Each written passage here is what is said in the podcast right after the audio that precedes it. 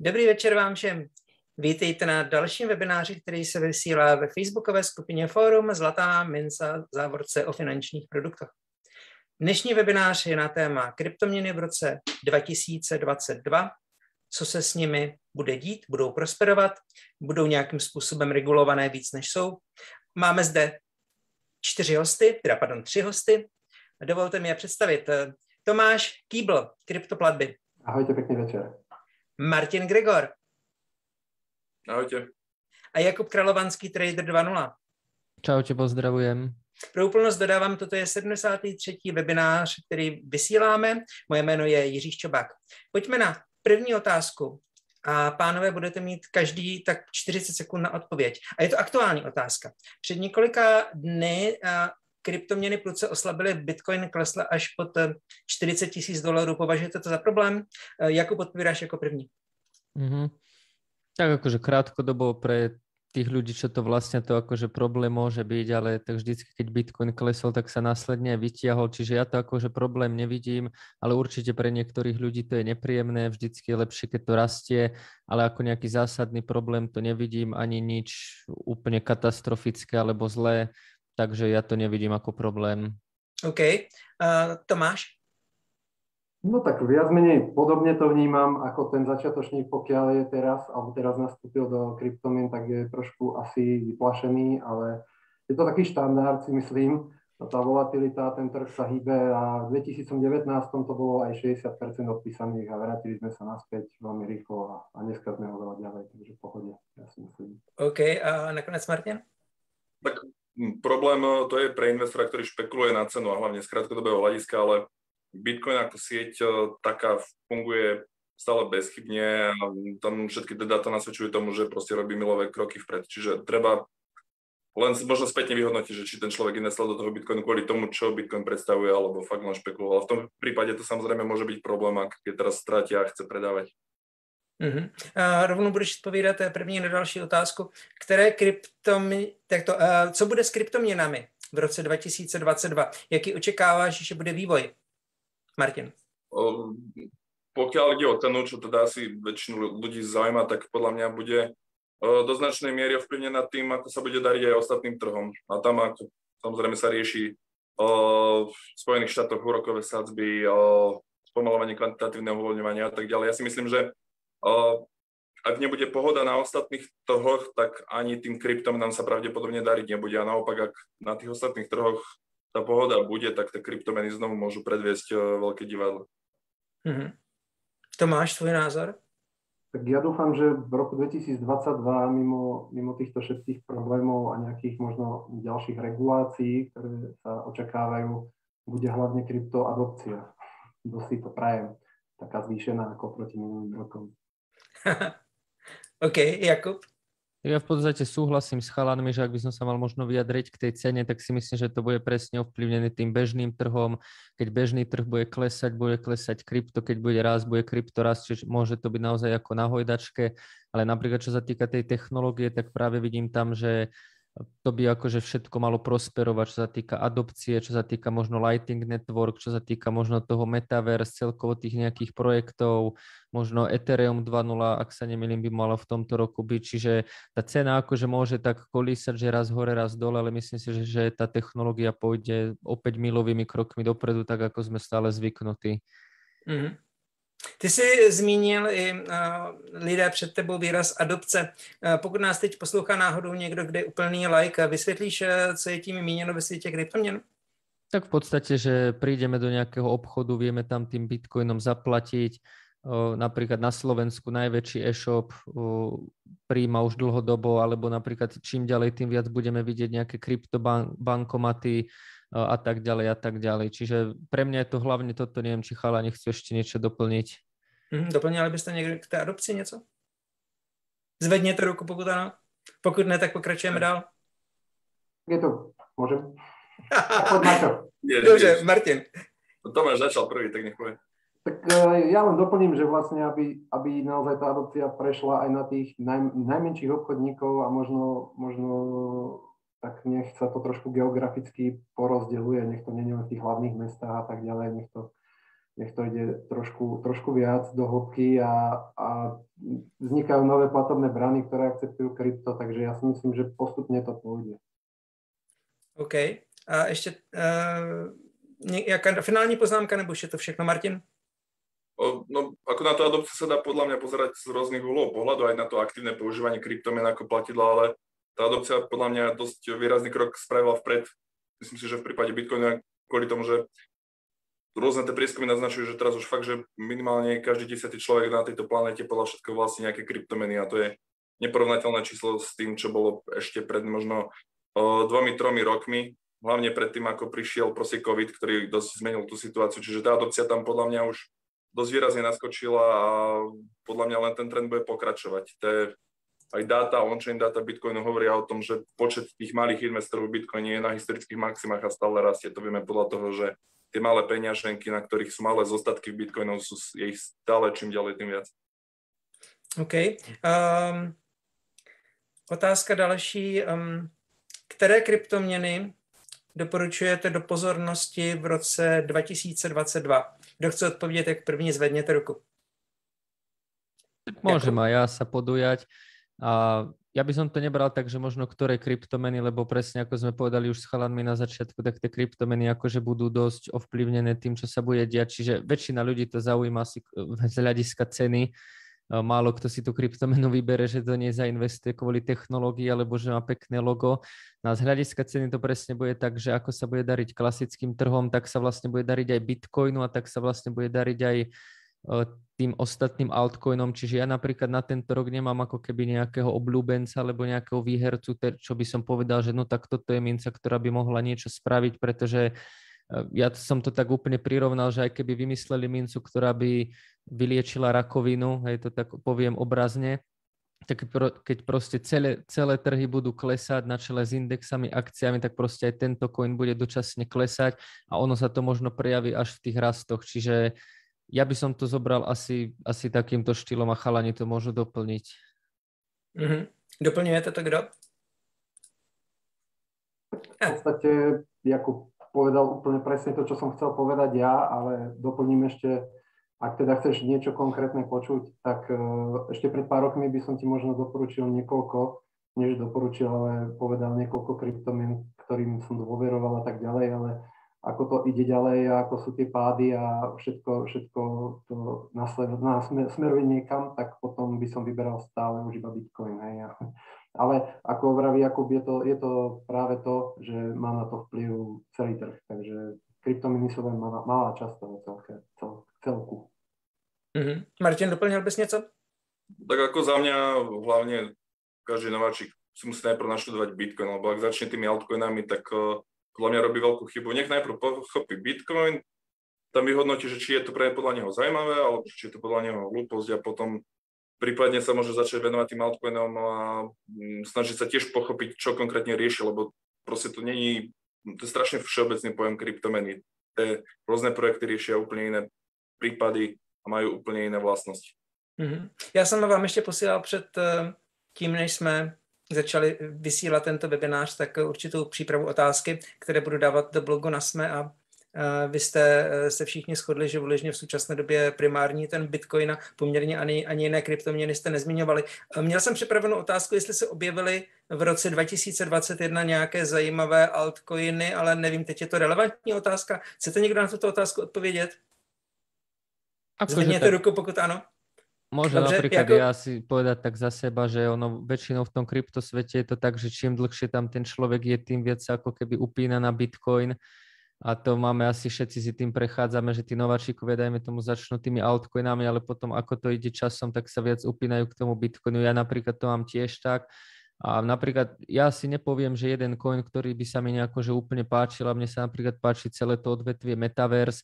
Samozrejme berem to tak, že to môže výjsť, nemusí to výjsť. Je tam zase veľmi veľa coinov, ktoré e, aj, aj zmenia možno niečo, potom je tam veľa coinov, ktoré sa chcú len zviezť na tie vlny a nič absolútne nedokážu a ich hodnota bude klesať. Čiže jeden nejaký úplný coin nemám, ale ak by som mal možno vypichnúť nejaký trend alebo coiny, tak skupinku coinov, tak za mňa sú to ten metaverse, čo mňa ako keby tak nejako chytilo za srdce tá technológia. Myslím si, že by to nejaká budúcnosť mohla byť, čiže za mňa to... Uh, v čem je tá technologie? Proč to chytilo za srdce? Řekni tomu pár slov, prosím.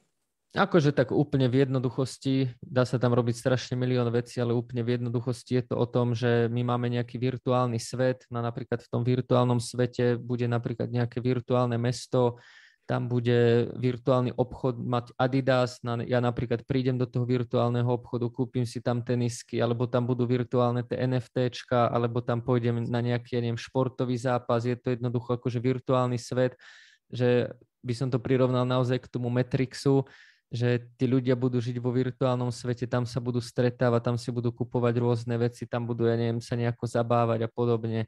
Čiže to je úplne tak, ako by som povedal laicky. OK. Uh, oba další dva hosté k tomu, že jestli se objevily nějaké zajímavé altcoiny v roce, v roce 2021, řekli byste?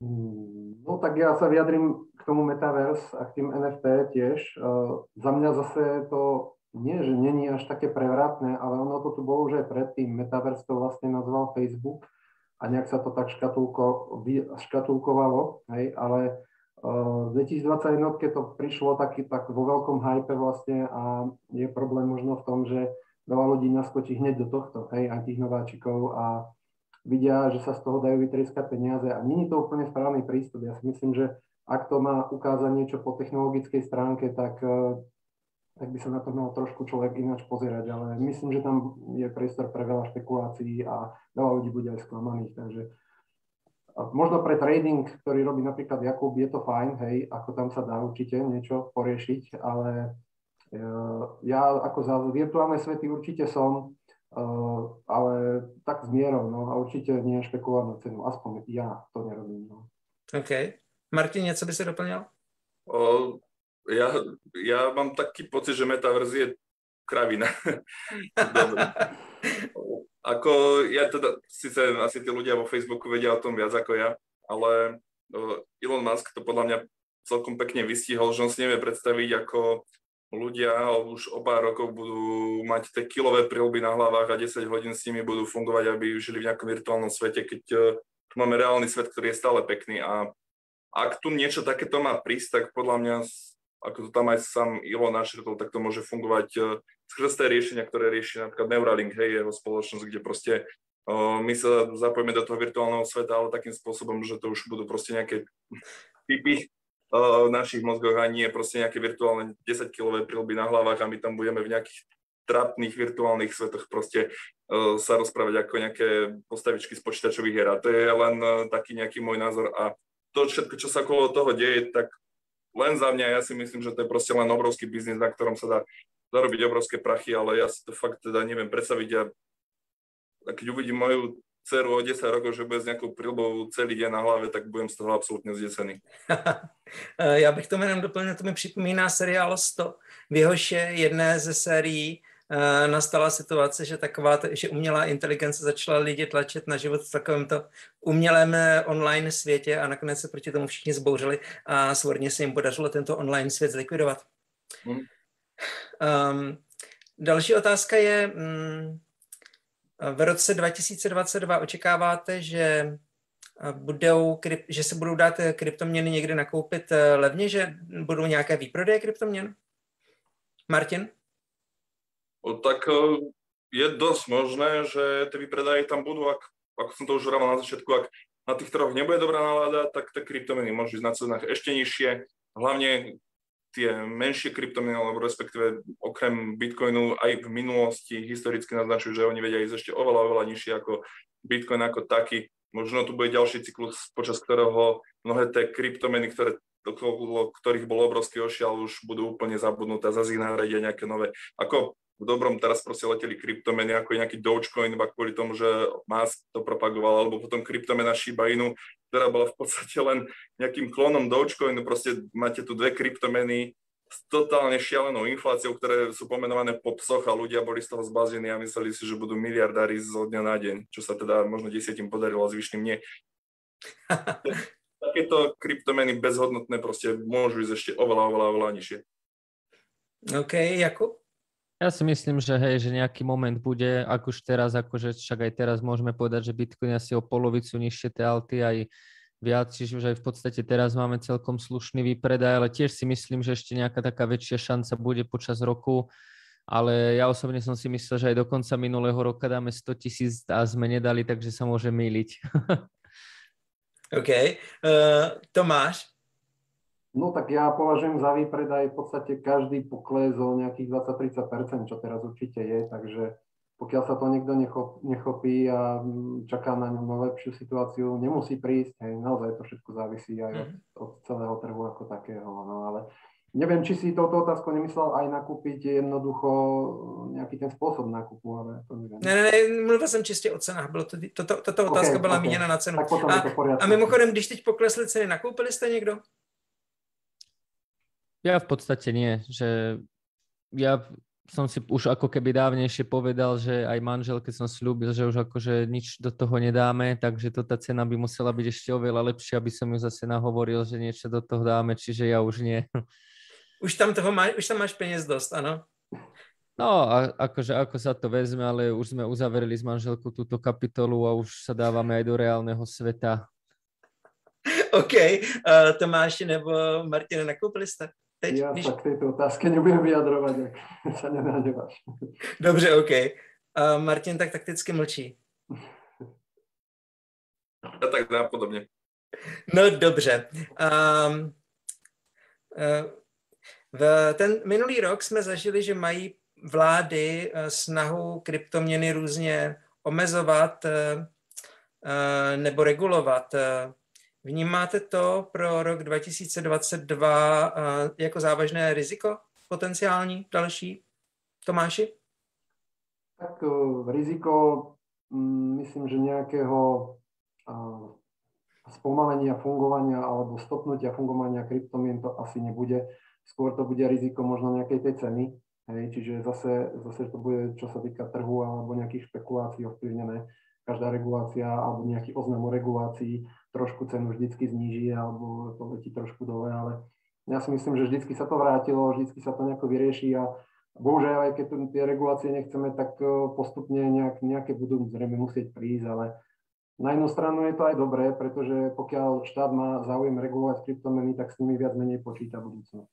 Čiže ja mm-hmm. myslím, že toto je v podstate je to aj dobrý spôsob, ale vždycky sa nájde paralelne aj iná iné fungovanie tých kryptomien napriek tomu, že budú možno šťastie regulované.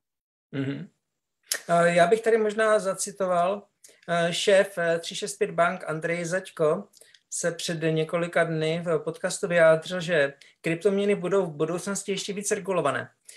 Říká, že jejich regulace všeobecně posune k větší akceptovanosti, že regulace také zastabilizuje volatilitu kryptoměn a a taky doporučuji mít v kryptoměnách maximálně 5% portfolia. Eh, ale myslíte si, že má v tomto pravdu, že toto nastane? Že eh, jejich regulace zastabilizuje volatilitu a posune k té všeobecné větší akceptovanosti. To, co si řekl, už trošičku naznačuje, že asi ano, ta akceptovanost tam zřejmě bude. Je ještě něco, co by si k tomu vyslovil? K tomuto jeho názoru? Čo sa týka, čo sa týka toho, že, že že to nejako, ťažko povedať, no ako je to názor jedného človeka. Ja si myslím, že, mm, že tá, tie regulácie volatilitu nejako nezmenia, pretože regulácia nemá vplyv až tak na to, že nejaký väčší investor alebo niekto, kto vlastní väčšiu časť, eh, bude predávať. Hej. Možno tie správy práve o tej regulácii alebo tieto proste, tieto udalosti, ale ja si myslím, že, že volatilita síce tu bude, ale ne, neutichne reguláciami. Ono to pôjde tak postupne, si myslím, ale trošku sa určite ostáviť, nebude až taká. OK. Martin? Martin, tvoj názor? Je to extrémne zaujímavá téma, ktorá je veľmi široká, na to by sa možno hodil jeden stream samostatný, lebo tá regulácia kryptomien fakt, že bude zohrávať aj v tomto roku dôležitú úlohu.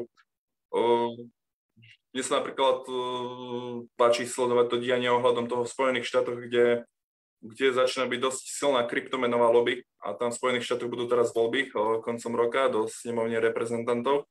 A tam uh, cítiť dosť veľké tlaky aj na tých volených zástupcov tých rôznych štátov, že tam proste oni si uvedomujú, že určitá časť ich voličov sú proste ľudia, ktorí už vlastne kryptomeny. Čiže tam môžu teoreticky aj nejaké regulácie, ktoré budú hrať uh, do karát tých voličov, hej, aby proste získali tie hlasy. Popri tom sa proste v Rusku rieši potenciálny úplný zákaz kryptomien, tam to chce centrálna banka. India je stále otázna. Čína absolútne bojuje proti kryptomenom a v tomto zhluku všetkého možného to môže mať nakoniec pozitívny aj negatívny dopad na tú cenu.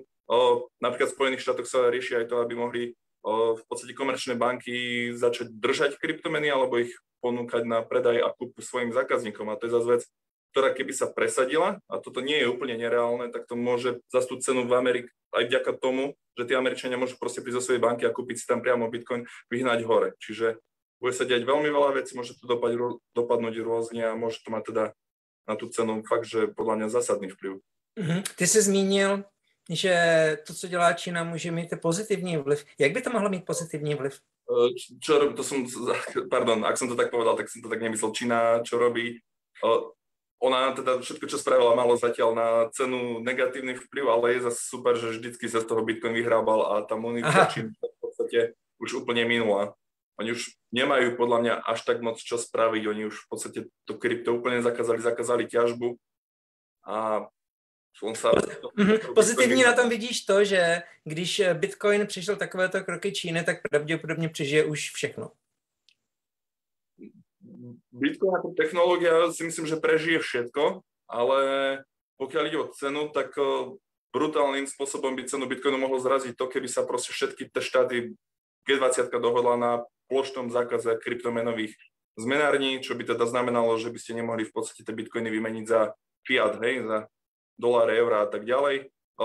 Existovalo by už asi veľmi málo krajín, kde by to bolo možné a to samozrejme by malo katastrofálny dopad na tú cenu. Medzi tým by pravdepodobne stále akože pozadí fungoval ten Bitcoin, ale už iba medzi tými ľuďmi, ktorí by boli v tom ekosystéme a tá adopcia by asi trvala oveľa dlhšie. Mm-hmm. OK. Jakub, něco, co by si k tomu doplnil tématu? Tak ja súhlasím s tým, čo bolo vlastne povedané a tá regulácia, myslím si, že presne toto bude rok veľmi dôležitý pre tú reguláciu, lebo ten minulý rok 2021 ukázal, že vlastne keď už do toho idú inštitúcia, takže už sa to akože nejaké zákony musia chystať a už to nemôže byť len tak. Práve napríklad tá Čína sa dá vnímať aj pozitívne v tom zmysle, že ja si pamätám 2017-18, tak vlastne nejakých až 70% ťažiarov bolo v Číne a to bolo ako keby strašne centralizované, čo zase ne, ne, nepasovalo ako keby s tou logikou toho Bitcoinu a vtedy, keď sa niečo udialo v Číne, že teraz Čína povedala, že niečo, no a bolo tam 70% všetkých ľudí, čo ťažilo, tak to malo akože obrovský vplyv. Čiže takto sa vlastne tým, že to Čína zakázala, tak sa to rozprchlo všade po svete, čo celkovo pre tú sieť je dobré a ak by som to zase len zhrnul, tak to ako keby zákony z hľadiska technológie to asi nejako neovplyvnia zásadne. Môžu to ovplyvniť z hľadiska ceny, že proste tá cena klesne, ale ne, nemyslím si, že to by naozaj muselo byť niečo také tvrdé, ako povedal Martin, aby to malo nejaký úplne zásadný vplyv aj na tú adopciu a všetko. A to mm-hmm. si zase ja osobně nemyslím, že Dovedeš si představit ještě něco jiného mimo toho, že by to zakázala velká skupina mm-hmm. rozvinutých krajín, vložně zakázala používání kryptoměn. Dovedeš si představit ještě něco jiného, co by mohlo Bitcoin, kryptoměny výrazně ohrozit? Podobně? Tak, tak teraz možno trepnem, lebo sa do toho až tak úplne nevyznám, ale tak hovorí sa o tých kvantových počítačoch a podobne, že nejako mohli zlomiť blockchain, ale hovorím, že do toho sa až tak nevyznám. Ale zatiaľ mi fakt asi ako tá najväčšia katastrofa prípada, že by to plošne nejako tie krajiny zakázali, ale tým, že sa vlastne aj v USA riešia etf a presne riešia to kopec bank, štát, štátov to rieši, máme tu Salvador, hej, tak na jednu stranu to, kde sa niečo niekde zakáže, tak zase pre iný štát je to, je to nejaká príležitosť. Čiže ja osobne si neviem predstaviť, že by to zakázali nejako úplne všade alebo nejako plošne, stať sa to môže, ale si to úplne predstaviť neviem. A to k tej Číne, tak vlastne v Číne je zakázaný aj Facebook, Google, YouTube, takže tá Čína je akože v tomto špeciálna, takže tam by som to preto... Uzavírání nejakú, sa před světem. Takže tam by som to ako nejakú úplnú tragédiu nebral. Skôr by ma naozaj prekvapilo, keby to nechali tak. Takže okay. asi toľko k Myslíš si, nemyslíš si, že možná pro Čínu to, že zakázala toto, může být ještě v konečném důsledku nějakým způsobem nevýhoda? Tak určitě. Strategicky dlouhodobě? No určite prišli akože o veľký biznis napríklad z tej ťažby a podobne. Uh, tam sa boli aj nejaké obrázky, že proste tých minerov ako vypájali tie stroje a proste išli za tým biznisom niekde inde, čiže tam napríklad uh, sa kupovalo kopec komponentov, grafických kariet, čiže týmto to napríklad utrpelo a napríklad naozaj tá Čína 2017-18 bol absolútny gigant, čo sa týka všetkého, objemov, čo sa týka traderov, počtu ľudí, počtov adries, proste všetkým. Takže myslím si, že akože prišli o tento biznis. Určite všetky firmy, ktoré tam nejako boli, mali, mali tam sídlo nejaké zmenárne, burzy, kryptobankomaty, tak vlastne všetko o nich odišlo, že vlastne tým si oni ten biznis nejako zahatali, ale takto v podstate oni robia so všetkým, takže to už je na nich, no. OK, Tomáš, eh, ještě ty dovedeš si představit ještě něco jiného, co by výrazně dokázalo ohrozit kryptoměny? Ja, ak dovolíš ešte k tej Číne, mm-hmm, môžeš. ja to považujem za pozitívny krok, ale presne, Jakub mi to vyčítal z myšlienok, hlavne kvôli tomu, že vlastne ono dovtedy ešte, než zakázali ťažbu, tam hrozil potenciálny 51% útok hej, na blockchain nejakou, nejakou vysokou, vysokým výkonom. A ako náhle zakázali ťažbu, tak vlastne tí ťažiari išli do Gruzínska, kade tade okolo, do okolitých štátov, hej, a boli im teda nútení. A tým vlastne decentralizovali tú ťažbu, alebo teda celý ten blockchain ešte viac ako, ako, ako bol. A teda pomohli tomu technologicky samozrejme. Cenovo nie, ale tá správa tak či tak e, tú cenu mm, potopila len na chvíľku. Hej, takže podľa mňa to rozhodnutie Číny bude pre nich viac škodné ako užitočné a pre nás škodné nebolo. Hej, takže.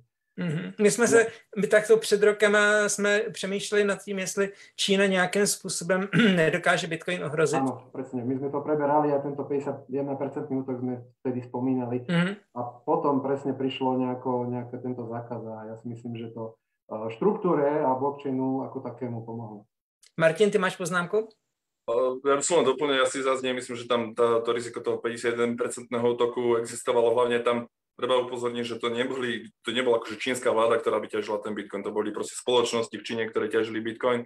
Boli to mining pooly veľké, ale aj ten výpočtový výkon delegované na tie vlastne tie mining pooly bol z rôznych častí a tam proste tí samotní ťažiari, keby videli nejaké riziko toho, že ťažia v prospech niečoho, čo chce napadnúť ten Bitcoin, by automaticky proste o, ten svoj výkon prestali tam delegovať. Čiže tá pravdepodobnosť to je podľa mňa čisto len teoretický scenár, ktorý nikdy no, nehrozí. Potenciálna, mm-hmm. jasné. Mm-hmm. Uh, Pavel Vrábek se nám ptá, že když je Bitcoin trhový líder a jeho nabídka je omezená, co zabrání někomu, aby naprogramoval Bitcoin 2? Uh, jak se potom odliší Bitcoin a Bitcoin 2? Nemyslí tím, že nehovoří tím o falšování Bitcoinu, mluví o naprogramování paralelní měny se stejnými vlastnostmi. Tak v podstate ono dosť podobné, ak môžem začať, je, že aj Bitcoin Cash a tieto ako keby forky, aj keď tie forky sú ako keby vylepšené, ale čiže není to úplne asi to, čo sa on pýta, lebo aj ten Bitcoin Cash má väčší blog a podobne, ale podľa mňa ako keby aj keby No musel by to asi nejako inak nazvať, lebo Bitcoin by sa to asi volať nemohlo, to by si to každý mýlil, ale keby to nejako nazval podobne, že Bitcoin niečo alebo nejako inak, tak teraz by ako keby musel presvedčiť tých ľudí, že pozrite sa, ja mám tiež niečo dobré a je to akože veľmi podobné s tým Bitcoin cashom a všetkým, ale tí ľudia sa aj tak vrátili k tomu Bitcoinu, lebo tam je práve aj ten Satoshi Nakamoto, aj ten celý ako keby koncept. A Legenda. Keby, presne, že nevieme, kto to je a tu na vlastne, keby to niekto vymyslel, že vieme, kto to je, alebo podobne, akože neviem si to úplne predstaviť, celkom dobrá otázka, ale ja si myslím, že už ako keby o to pokusy boli práve ten Bitcoin Cash, Bitcoin Diamond a sa to neuchytilo. Tí ľudia furt idú ako keby po tom Bitcoine od Satoshiho, keď to tak poviem. OK, uh, někdo nějakou další poznámku k tomuto? Martin? Ja by som doplnil, že to, je, to proste nedáva logiku v tom, že Bitcoin, prečo je zaujímavý Bitcoin? On je zaujímavý kvôli tomu, že má tak obrovskú podporu, má, je extrémne bezpečný. Vy, vy môžete spraviť milión kopí Bitcoinu, ale koho by ste presvedčili, aby do toho šel s vami? To, ne, nemá, nemá to proste nejaké... Dôviera by tu nebyla, inými slovy. Proste ten Bitcoin si tú dôveru budoval 13 rokov a teraz je extrémne náročné ho proste replikovať s tým, že by ste tam zabezpečili rovnakú tú dôveru, ako má teraz. On, mm. fakt tam máte, vďaka tým jeho vlastnostiam a tej jeho adopcii a tom, tej ťažbe, tam máte tú absolútnu záruku toho, že on má nemenné pravidla. Vy keď začnete robiť novú kryptomenu, tak začnete na absolútnej nule a tým pádom je tá sieť oveľa zraniteľnejšia a dajú sa tam meniť tieto pravidla. Čiže ten Bitcoin je proste taký nejaký vytesaný do skaly a v tomto má obrovskú takú silnú proste ten základ. Hej. Čiže ako teoreticky môže vzniknúť v budúcnosti niečo lepšie ešte navrhnuté, ale myslím si, že to bude extrémne náročné, aby niečo v tomto ten Bitcoin predalo. OK, a Tomáš? No ja si myslím, že to už je taká značka, hej, že vlastne uh, tých kopie už je, oni tie kopie už existujú. Áno, pokusy tady byly a ano. neuspěli. Oni, oni aj existujú, aj Bitcoin 2 dokonca existuje, hej, vieš si ho nájsť, oh, ale uh-huh. no samozrejme. ale proste to sú len nejaké tokeny, nejaké pokusy s nejakými hlavne centrál, centralizované pokusy, pretože človek, ktorý to vymyslel, to ani nedokáže rozšíriť, pretože to nefunguje tak, ako by malo. A pokiaľ by niekto naozaj navrhol úplne to isté a s úplne tými istými vlastnosťami ako Bitcoin, a dajme tomu, že by to bol tak tiež anonym, a tak e, prečo by si ho mhm. vlastne mali ľudia všímať, keď už to je, hej, to ako vytvoriť Alzu 2 alebo niečo podobné, proste. tam by musel byť obrovský marketing, obrovské prachy a tam už by človek videl, že to asi nebude úplne také prirodzené, hej, ten vývoj a všetko. Ale ja si myslím, že také, takýchto pokusov máme aj denne niekoľko. Hej. Stačí pozrieť mm-hmm. na CoinMarketCap a hotovo a človek vidí pokusy všelijaké. Proste toto je značka, ako vravel Marty, viete sa do kameňa a má tu už svoju históriu. Čiže keby to možno vzniklo niekedy 2012 alebo 10. 11. Hej, že, že ešte tá adopcia bol tom Bitcoine málo kto vedel, tak možno, ale tam už proste, teraz už je to určite nereálne. Mm-hmm. Jakob, eh, budeš to vydat první. Zjednoduší se v roce 2002 něco na nákupu nebo prodeji kryptoměn? Ja si Očakávaš? Myslím, že, mm, ja si myslím, že určite ako dosť očakávané napríklad aj pre inštitúcie to americké ETF spotové, Čiže ja si, čo sa týka akože nás, bežných ľudí, tak myslím si, že už máme naozaj veľmi jednoduché aplikácie, ako je Crypto.com, akože rôzne ďalšie, tam proste stačí dať len normálne e, kreditnú kartu, pošlu sa tam peniaze, ako keď som nakúpal niekde na e-shope a tam si to dvomi klikmi zamením za hociakú kryptomenu, čiže my, my bežní ľudia si myslím, že tie cesty už máme. A čo sa týka tých inštitúcií, tam je asi zlomové práve to ETF, to americké veľké spotové, ktoré by teoreticky v tomto roku mohlo prísť. A tým pádom by už aj inštitúcie mali akože nejaký Eh, vlád, ako keby SECOM, čiže tou americkou komisiou pre cenné papiere nejaký regulovaný, eh, Mluvíš teď o, o etf ktoré je kryptoměnové, ktoré vznik, áno, áno. vzniklo minulý rok v Americe. Tak, eh, no v podstate už vznikli dva, dve etf ale tie sú futures, teraz hovorím ako keby o spotovom, čiže A, okay, toto, to, toto spotové ešte nevzniklo. Čiže akože dve etf americké už sú schválené SECOM, ale to možno Martin by vedel povedať viac, lebo viem, že o tom dosť písal.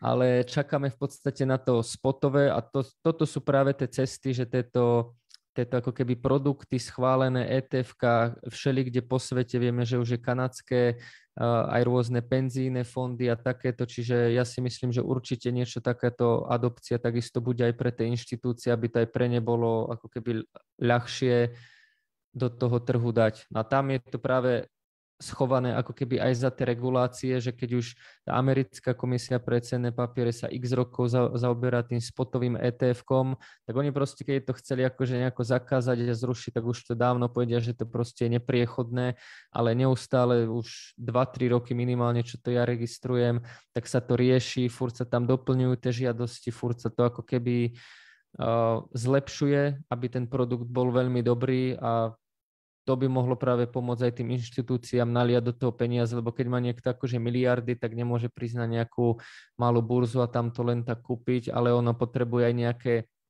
poistenie, nejakú správu, ako keď nejakú schránku, niekde to uložené a tak ďalej a tak ďalej, milión vecí.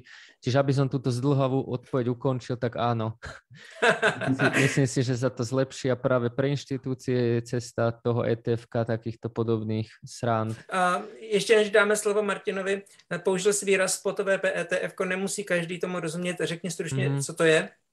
No vlastne to spotové ETF, ak sa nemýlim a hovorím dobre, Martin ma môže opraviť, by malo byť vlastne úplne kryté tým reálnym bitcoinom, čiže ak si tam niekto kúpi jeden bitcoin, tak reálne by to, alebo jeden nejaký kontrakt bitcoinový, tak ten kontrakt by mal byť krytý naozaj reálne tým jedným bitcoinom. OK. Takže, Mar- Martin, takže je tak. to tak? Malo by to tak byť, áno. Aj tie burzy napríklad v Kanade, ktoré už tieto etf majú, tak oni vlastne kupujú si tie bitcoiny, ktoré, ktorými ich vlastne kryjú. Mm-hmm. A ako, ako Jakub to podľa mňa zhrnul fajn, len ja na rozdiel od neho si, by som si skôr stavil na to, že tento rok to ETF v Spojených štátoch stále schválené nebude na Bitcoin.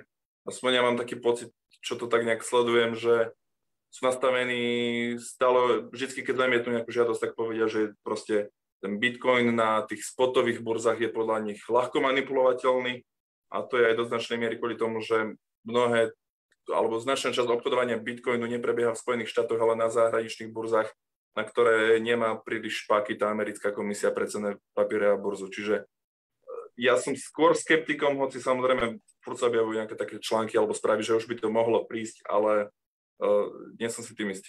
A když se odpoutáš od tohoto tématu, konkrétně ETF, a půjdeš té původní otázce, jestli se v roce 2022 něco zjednoduší na nákupu nebo prodeji kryptoměn, tak očekáváš? Ako Jakub dobre povedal, tá bežná kúpa Bitcoinu pre bežných ľudí je podľa mňa ľahká, není to nič komplikované a pokiaľ ide o tie inštitúcie, tak oni, oni furt môžu si proste kupovať ten, ako je to pre ne komplikovanejšie. Možno, možno to, čo som vravel, že banky môžu sprístupniť kupu Bitcoinu bežným ľuďom v Spojených štátoch tento rok. To je reálna možnosť, ale nie je to podľa mňa ten správny spôsob, ako kupovať Bitcoin. Čiže to je také... Áno, že slovenská sporiteľňa bude v rámci Georgia nabízet bitcoiny. Kúpte si váš... Na Slovensku určite nie, ale myslím si, že v Spojených štátoch to môže prísť oveľa skôr a potom o pár rokov hádať. Ale ne, ako ja vravím, to nie je ten spôsob, ako by ste si mali kúpiť Bitcoin, lebo uh, by, by ste si mali kúpiť Bitcoin a iné kryptomeny tak, že budete ich mať na privátnych peňaženkách, aby vám ich nikto nikdy nemohol zobrať. Mm-hmm. Uh, Tomáš, ještě něco, co by si k tomu doplnil, že no. jestli si něco změní, zjednoduší? Tak uh, ono sa to zjednodušuje stále, ale presne chcem doplniť Martina, že lebo bezpečnosť, čo sa týka kryptomien, je moja téma obľúbená a pokiaľ sa niečo zjednodušuje, tak to väčšinou má vplyv na tú bezpečnosť a ľudia dneska môžu kúpiť kryptomeny, ako spomínal aj Jakub, napríklad na Crypto.com alebo cez akékoľvek rôzne apky, je to moc, kaďaké zmenárne, kaďaké burzy, ale, ale tam si ľudia kryptomeny nakúpia a často ich tam aj nehajú a to je zásadný problém, pretože však sa jedná o centralizované burzy a pokiaľ, dajme tomu, príde nejaký hack tejto burzy alebo čokoľvek, e, ja neviem, proste nejak vypnú zo dňa na deň stránku a ten človek proste prišiel o všetko. A kryptomeny presne fungujú tak, že človek by mal vlastniť tie privátne kľúče od tých kryptomien a teda ak aj ide jednoduchou cestou, že nakúpi na burze alebo nejaké zmenárni, tak to rýchlo treba poslať k sebe do bezpečia, ideálne na hardverovú peňaženku. Hej, takže tá je bezpečná. Takže okay. ono, tá, tá zjednodušenosť tam je, hej, ono už dneska není problém to kúpiť. Dokonca mnohí ľudia majú problém rozoznať, či kúpili kryptomeny, pretože vie, vieš si kúpiť kryptomeny dneska aj na, na Revolute, kde si ich vôbec vlastne nekupuješ. I keď Revolut už teraz tvrdí, tvrdí niečo iné, že naozaj, naozaj tam tie krypto sú a vieš si ich aj odoslať pri nejakom premium účte. Zatiaľ ešte nikto nepotvrdil, že by sa to dalo, takže ja si myslím, že tam sa kupujú maximálne nejaké, ja neviem, deriváty alebo čo, proste nejaké nejaké akože zrkadla e, reálnych kryptomien, ale v skutočnosti tam vlastne v podstate nejaký fiat a nemáš žiadne kryptomeny, nemáš kým privátne kľúče, takže mm-hmm. to, je, to, je, to je problém. Mě by zajímalo, uh, přiznám se, že já sám kryptoměny nemám. A zajímalo by mě, kdyby si kryptoměny pořídil a potom třeba bych viděl některý den, že uh, cena té kryptoměny velmi vystřelila a já bych jednal spekulativně a chtěl bych to okamžitě prodat. Jak se takto rychle dá ta kryptoměna prodat? Je to snadné, anebo eh, člověk musí čekat, než se najde nějaký kupec Tomáši? No tak v podstate vieš to predať úplne rovnako, ako si to kúpil.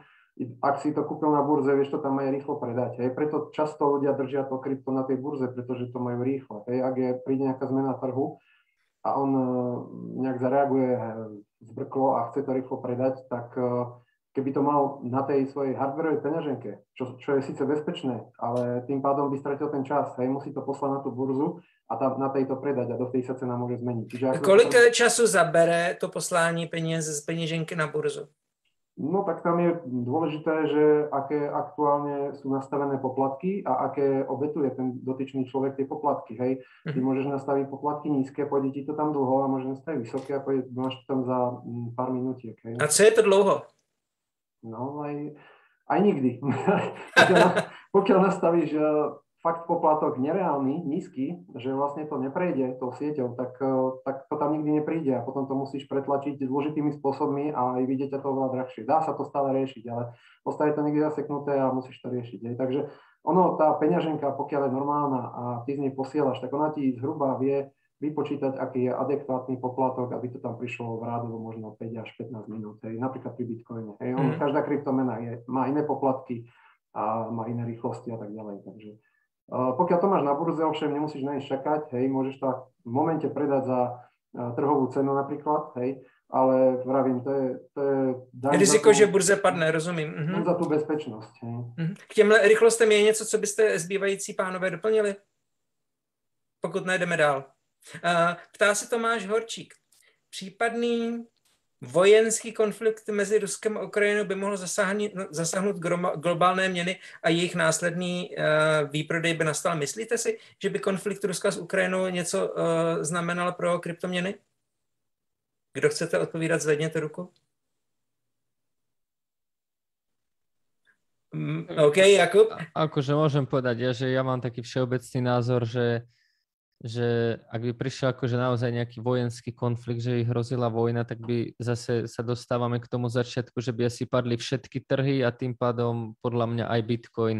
Byl by iný problém než pouze kryptoměny. Mhm. Tak, tak, že proste by zahúčali trhy všade, lebo to, akože trhy nemajú radi takéto veci, že nejaké konflikty, neistotu, oni práve, že majú radi, keď je všetko pokojné a keď sa to tak ako keby hucká, že všetko je dobré a tak ďalej. Čiže podľa mňa by to akože ovplyvnilo všetky trhy a na základe toho, že by to ovplyvnilo všetky trhy, si myslím, že by klesli aj kryptomeny, čiže asi skôr tak by som to ja nejako očakával.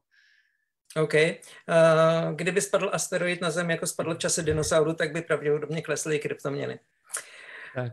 Um, volatilita kryptoměn je vše, všeobecně známá tím, že je velice rozkolísaná a hodnota kryptoměn je značně nestála. Čekáte, že se na tom v budoucnu něco změní? Martin? Ja si myslím, že no, kryptomien zase také všeobecne samozrejme budú furt menšie kryptomeny, u ktorých je tá volatilita uh, vyššia a väčšie kryptomeny, u ktorých je o čosi menšia. Ja si myslím, že horizonte, ale to fakt nehovorím o roku, dvoch, ale možno desiatok rokov tá volatilita Bitcoinu už bude oveľa nižšia, hlavne kvôli tomu, že jeho hodnota bude výrazne vyššia a tým pádom aj proste čím je tá hodnota kapitalizácia vyššia, tak tie výkyvy nemôžu byť až také katastrofálne kvôli tomu, že sa objaví nejaká jedna pozitívna alebo negatívna správa. Proste čím bude tá adopcia výraznejšia, tak tým bude podľa mňa ten Bitcoin z tohto hľadiska stabilnejší. OK. Mm, Tomáš? Ja som to už aj spomínal, že vlastne ono sa to pomaličky ustáli, hej, si myslím, aj tými správami, to adopciou, čímkoľvek, čo, tým rozšírením medzi ľudí, ako vral Martin, čoraz viac peňaženiek je, eh, ktoré vlastne Bitcoin alebo teda kryptomeny. Jedine naozaj ten asteroid by to, tú volatilitu asi eh, zarovnal na nulu a, a bolo by po... Tam by sme ho nemuseli už riešiť. OK. Um, uh, Budou se kryptoměny dál vyvíjet v podobě, jakou známe dnes, anebo si myslíte, že v budoucnu přijde nějaká změna, kterou si ani nedokážeme představit? Tomáš? Mm, záleží, čo, čo pod tým pojmom je myslené. Že či, či sa jedná o cenu, či sa bavíme o cene, alebo... Mm, spíš eh, ne, obecně. Jestli, jestli na trhu s kryptoměnami nastane nějak, jestli přijde nějaká černá labuť, kterou si teď ani nedokážeme představit. Ťažko povedať, už ich bolo veľa, ale potom museli odísť, takže nepodarilo sa im nič. ja si myslím, ako pokiaľ sa bavíme, dajme tomu o Bitcoine, tak uh, tam to napredovanie je stále. Hej. Tam proste je vývoj, hej. tam to není, že je to nejaký 13-ročný starec a teraz už sa nič na ňom nerobí a príde niečo nové, radšej prejdeme na to. ten Bitcoin je overený jednak časom a jednak technologicky stále, stále napreduje. Hej. Nové Segwit adresy, Lightning Network, to je vlastne to, čo sa čo pomáha tej kryptoadopcii a bude, myslím, myslím určite na tento rok pomáhať čo najviac, pretože sa v tom angažuje čoraz viac podnikov, e-shopov a tak ďalej. Takže čo sa týka toho technologického vývoja, určite áno a čo sa týka ceny, ťažko povedať, čo, čo, čo nastane. No. OK, máte k tomu někdo poznámku? Dobře, není poznámka. Um, máme poslední necelou čtvrt hodinu. Celkem nám čas letí. Pojďme na téma. Objeví se um, nějaké energeticky méně náročné způsoby těžby kryptoměn? Jaký máte názor? Jakub? Tak už teraz vlastne, ale keď hovoríme o ťažbe, no máme už proof of stake, že na čo ide prechádzať Ethereum, či tam sa akože tá kryptomena nemusí ťažiť, že tu by som možno upresnil, to možno nie všetci vedia, že nie každá kryptomena sa musí ťažiť a dokonca aj také kryptomeny, čo sa ťažia, tak napríklad niektoré sú dopredu všetky predťažené, hej, že uh, v prípade Bitcoinu, že by sa okamžite vyťažilo nejakých 21 miliónov minci, už by sa neťažilo, čiže akože tam tých spôsobov je strašne veľa. Ale keď sa hovoríme konkrétne napríklad o Bitcoine, že či nejaký energetický spôsob, ako by sa Bitcoin mohol ťažiť uh, lepšie, tak z hodou okolností minulý týždeň som u Martina čítal, že ak sa nemýlim, to percento tej zelenej obnoviteľnej ťažby okolo 56-58% a to si myslím, že akože v iných sektoroch není nikde tak obrovské. Takže ja si myslím, že skrz to, ako je ten Bitcoin postavený, je tam obrovský tlak naozaj na to, že proste kto ťaží efektívne zarába a kto ťaží neefektívne, tak to proste pre, pre neho nemá až taký veľký úplne zmysel a nezarobí toľko, čiže ten Bitcoin samotný, tá ťažba veľmi tlačí na to, aby sa tie ťažobné ako keby spôsoby alebo to, akým štýlom sa využíva tá elektrina, zefektívnili.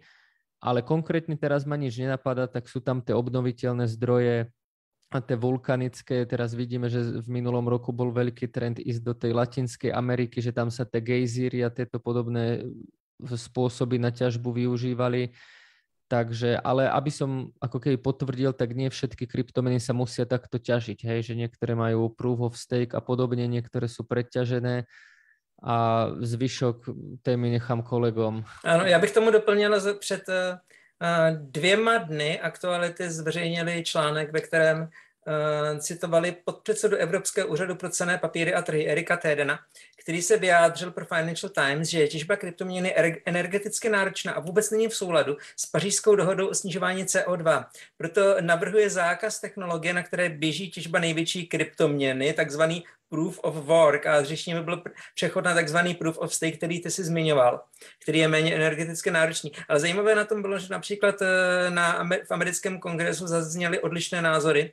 V rámci jednoho pod, podvýboru se uskutečnila odborná debata, kde uh, vystoupil výkonný ředitel uh, společnosti Bitfury Brian Brooks a ten tvrdil, že klasický finanční systém dnes spotřebuje ročně víc než dvojnásobek energie na vyprodukování stejné hodnoty v porovnání porovnání s Bitcoinem. A navíc například těžba, a také těžba zlata je v porovnání s těžbou v porovnání s těžbou zlata je těžba kryptoměn mnohem efektivnější. Takže oni e, názory ani odborníků na to, jestli nakolik jsou, e, jaké jsou energetické náklady na těžbu kryptoměn, nejsou úplně jednoznačné anebo identické. Tomáš, něco by si k tomu řekl ty? No, jednoznačné určite sú, len záleží teraz, že kto za koho kope si myslím, alebo za čo. Ale čo sa týka tej ťažby, ono na to sú namierení všetci, že vlastne tá ťažba je strašne neekologická a ale nikto nepozerá naozaj na to, čo už existuje a čo, čo žerie oveľa viac. Uh, to som tak škaredo povedal. Klidne to tak povedz. čo žerie oveľa viac energie v podstate. Uh, či už finančný systém, uh, ja neviem, fungovanie Visa, Mastercard, všetkých týchto centrálnych serverov, to sú obrovské výkony a všetko toto e, sa dá nahradiť úplne kľudne výkonom e, z ťažby kryptomien, ktorý by bol určite v tomto prípade nižší a okrem toho samozrejme by vyžadoval, vlastne nevyžadoval žiadnu technológiu, žiadne počítače, e, ktoré tam už vlastne sú, hej, čo sa, sú súčasťou tej ťažby. Proste žiadne mhm. servere centrálne na nejakých lokálnych miestach, Zaručilo by to bezpečnosť a zaručilo by to ďalšie veci. Na toto sa vôbec nepozerá. Pozerá sa iba na to, že Bitcoin proste sa ťaží každý vidí, že tie počítače proste sa tam točia tie ventilátory a že to spotrebuje strašne veľa energie, ale nikto nevie vlastne, čo to dokáže poriadne. Väčšina trhu špekuluje na cenu tohto, takže... Mm-hmm. Takže ja si myslím, že ak tu niekto ide hovoriť o ekológii, mal by sa pozrieť poriadne, e, širokospektrálne na to a videl by možno niečo, čo by to kľudne vyriešilo, táto ťažba. Niektorý problém, ktorý teraz ani nechcú vidieť. OK. Uh, Martin, nejaká poznámka k tomu? Uh, tak uh, mám v tomu v podstate dve veci. Uh, jedna vec je, že je to podľa mňa extrémne zveličené, lebo uh, potom uh, sa treba zamyslieť, že či je dôležitejší Bitcoin alebo napríklad Vianočné osvetlenie, lebo údajne Vianočné osvetlenie v Spojených štátoch spotrebuje viac energie ako Bitcoin alebo hranie počítačových hier. A druhá vec, e, potom hlavne ja teda neviem o tom, že by samotná spotreba energie bola problém. Problém je, o akú energiu ide, že či je to proste zelená energia, alebo je to energia, ktorá proste e, je spojená s emisiami a tak ďalej. A v tomto kontexte čím ďalej, tým viac ťažiarov ťaží ten Bitcoin za pomoci zelenej energie. A nie len kvôli tomu, že by chceli byť nejaký sexy, ale tá zelená energia je pre nich aj lacnejšia. A predstavte si elektráreň, nejakú zelenú, ktorá je v nejakej odlahlej oblasti a ona nemá veľakrát komu predať tú energiu a má predbytok energie. Keď tam príde nejaký ťažiar Bitcoinu, ktorý využije tú prebytočnú energiu, tak on je spokojný, ťaží Bitcoin, ťaží Bitcoin zeleným spôsobom a zároveň tá elektráreň má peniaze navyše, ktoré môže investovať do budovania svojej infraštruktúry. A v tomto kontexte môže dokonca Bitcoin pomáhať tým producentom zelenej energie, čo je teda, myslím si, že správny smer.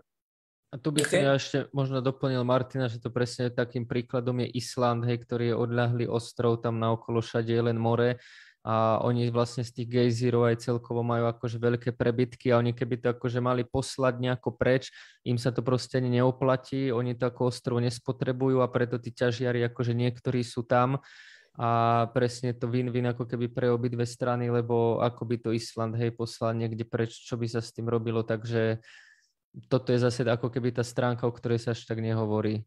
Mm-hmm. Martin Zamanovič se nám pod videem ptá, jestli myslíte si, že přechod ETH na ETH2 bude mít spíš pozitivní vliv na cenu, nebo cena půjde dolů? Martin? Pravdepodobne pozitívny. Takéto novinky vždycky majú na cenu pozitívny vplyv. Ak tam nenastanú nejaké technické problémy, tak to bude určite veľká udalosť pre Ethereum. Je otázne, že či to dodá, dodajú tak, ako predpokladajú, že to už bude tento rok. Ak ten trh nebude v obrovských problémoch, ale bude na tom trhu minimálne nejaká neutrálna nálada, tak pre Ethereum to určite bude pozitívny signál, lebo je to vec, s ktorou, alebo, ktorá sa očakáva už veľmi dlho. Mm-hmm. Ještě někdo poznámku k tomu? Dobře, máme posledních několik minut e, otázka na každého z vás. Je ještě něco, co by bylo dobré říci k kryptoměnám v roce 2022? A co nezaznělo? Nebo jsme řekli všechno? Pokud jsme řekli všechno, tak prostě skončíme a bude dnešní webinář trvat pouze 54 minut. Tak ja by som možno na také záverečné slovo, že tá technológia pôjde si myslím dopredu, všetko akože tomu nasvedčuje, môžu tu byť samozrejme nejaké prekvapenia, ale nemyslím si, že budú nejaké dramatické. Pre mňa napríklad aj minulý rok bolo obrovské prekvapenie, tá psia mánia, hej, ten Dogecoin, Shiba Inu, to ma akože totálne dostalo, samozrejme v tom negatívnom zmysle, takže takéto absurdity si myslím, že budú, však je to krypto. Čo sa týka ceny, tam to môže byť naozaj hore-dole. Myslím si, že nepôjdeme, ako sme napríklad boli zvyknutí teraz z toho rastu, že nepôjdeme celý rok len hore alebo celý rok len dole. Myslím si, že to bude dosť naozaj naviazané na ten klasický svet, ale odhliadnúť od ceny si myslím, že tá adopcia pôjde hore, technológia pôjde hore, práve to Ethereum 2.0 je očakávané, možno to ETF, ktoré možno bude, možno nebude, ale a celkovo si myslím, že týmto smerom kryptomeny čaká dobrý rok a to, či cena vlastne pôjde hore alebo dole, tak e, proste aj keby išla dole, tak je to krátkodobé a ten Bitcoin a krypto je na to expert, že keď to nejaký čas klesá, tak potom zase ten Bitcoin vie urobiť veľmi pekný rast. Ale mm. tá adopcia, tá krivka je akože, to je jednoznačné. OK. Uh, Tomáš? Tak ja by som hlavne chcel povedať, že že aby sa ľudia kryptomien nebáli, aby kryptomeny nepovažovali za kasíno. Niektorí ľudia si to, z toho kasíno spravili, to je ich problém. Uh, ja aj vlastne na mojom kanále eduku, edukujem ľudí hlavne kvôli tomu, aby začali to technológiou, aby to pochopili. A keď už chcú investovať, tak najprv začať naozaj od toho začiatku a, a, a nešpekulovať na cenu, vyhýbať sa týmto hypom.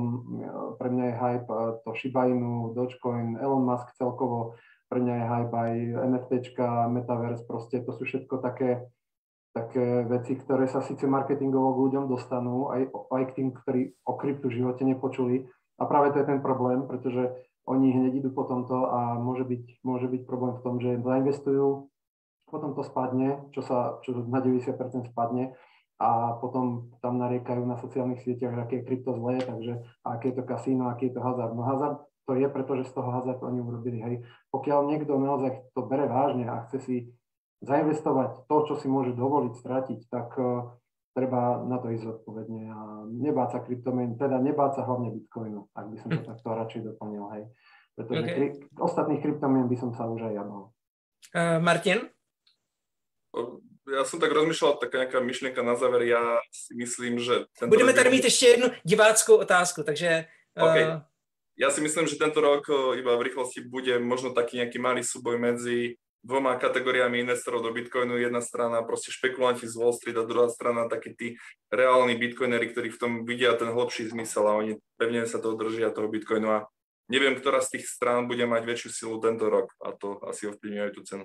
Mm-hmm. Ještě Lukáš Gavala se ptá, kladu si otázku, jestli po spuštění digitálních měn, jako jsou digitální dolar, digitální euro na technologii blockchainu, se zaangažované státy nebudou snažit zakázat bitcoin jako nežádoucí konkurenci. Jaký je váš názor?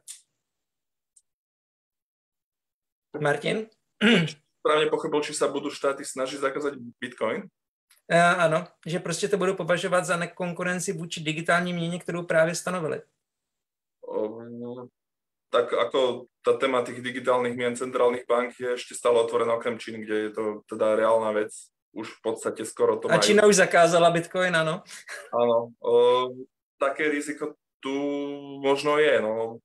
Ťažko povedať. O, ja si skôr myslím, že Spojené štáty k tomu nebudú inklinovať ani Európa, ale skôr pôjdu cestou takej fakt, že prísnej, tvrdej regulácie a, v Rusku asi digitální rubl ne, tak nebude. No, ale ešte k tomu, ja si myslím, že tá cesta bude skôr v tom zmysle, my chceme vedieť, že vy vlastníte Bitcoin, musíte používať len peňaženky, ktoré budú overovať vašu totožnosť, inak v podstate konáte nelegálnym spôsobom. Toto je podľa mňa reálna hrozba, uvidíme, ako to z tohto hľadiska dopadne. Proste budú sa snažiť podľa mňa inštitucionalizovať Bitcoin a mať ho absolútne pod kontrolou a v takom nejakom zmysle mu povolia existovať. No tak mm-hmm. záleží asi na ľuďoch, že či to teda dovolí alebo nie. Mm-hmm. Ešte niekto k tomu máte poznámku? Mám minútu zhruba. Mne tie meny digitálne prichádzajú ako nejaká taká ofenzíva, hej, že vlastne niečo vzniklo, niečo nemôžu regulovať, kontrolovať, tak vyriešia to digitálnou menou, eh, ktorú budú opisovať, že je na blockchaine, budú opisovať, že vlastne ten vlastník ju naozaj má na svojej elektronickej peňaženke, bude to, dajme tomu, digitálne euro. A bude to popisovať to, že vlastne to splňa to isté, čo Bitcoin a, a tých ľudí to možno presvedčí. Čiže je to taká, taká ďalšia hra na, proti, proti, proti tomuto aj celému systému. Ale neviem. No. Ale současně to ten systém trošičku legitimizuje. Mm, ja som skôr možno za tie regulácie, aj keď to asi nikto ne, ne, nerad to ľudia počujú, ale pokiaľ o, naozaj štát reguluje, tak uvažuje nad tými kryptomenami. OK. Martin, skús poslední půl minuta. Ale pozor, ako ten eh, digitálny dolar alebo euro, to nie je Bitcoin, hej, to je proste stále fiat, ktorý má neobmedzené množstvo. Bitcoin máš tú istotu, že on má to obmedzené množstvo mm-hmm. a má stanovené tie popredté pravidla, ktoré sa nemenia. Čiže aby si ľudia nemysleli, že potom príde digitálne euro a nepotrebujeme Bitcoin. To je... Mm-hmm. Áno. Dobře, děkuju. Uh, takže toto myslím, že je úplný závěr dnešní diskuze. Dovolte mi ještě jednou poděkovat hostům. Tomáš Kýbl. Ďakujem za pozornosť. Martin Gregor. Ďakujem, ahojte. A Jakub Kralovanský. Ďakujem a peknú nedelu. Sdílejte tento webinář a prosím, sledujte fórum Zlatá mince. Mějte hezký večer. Ahojte. Tak.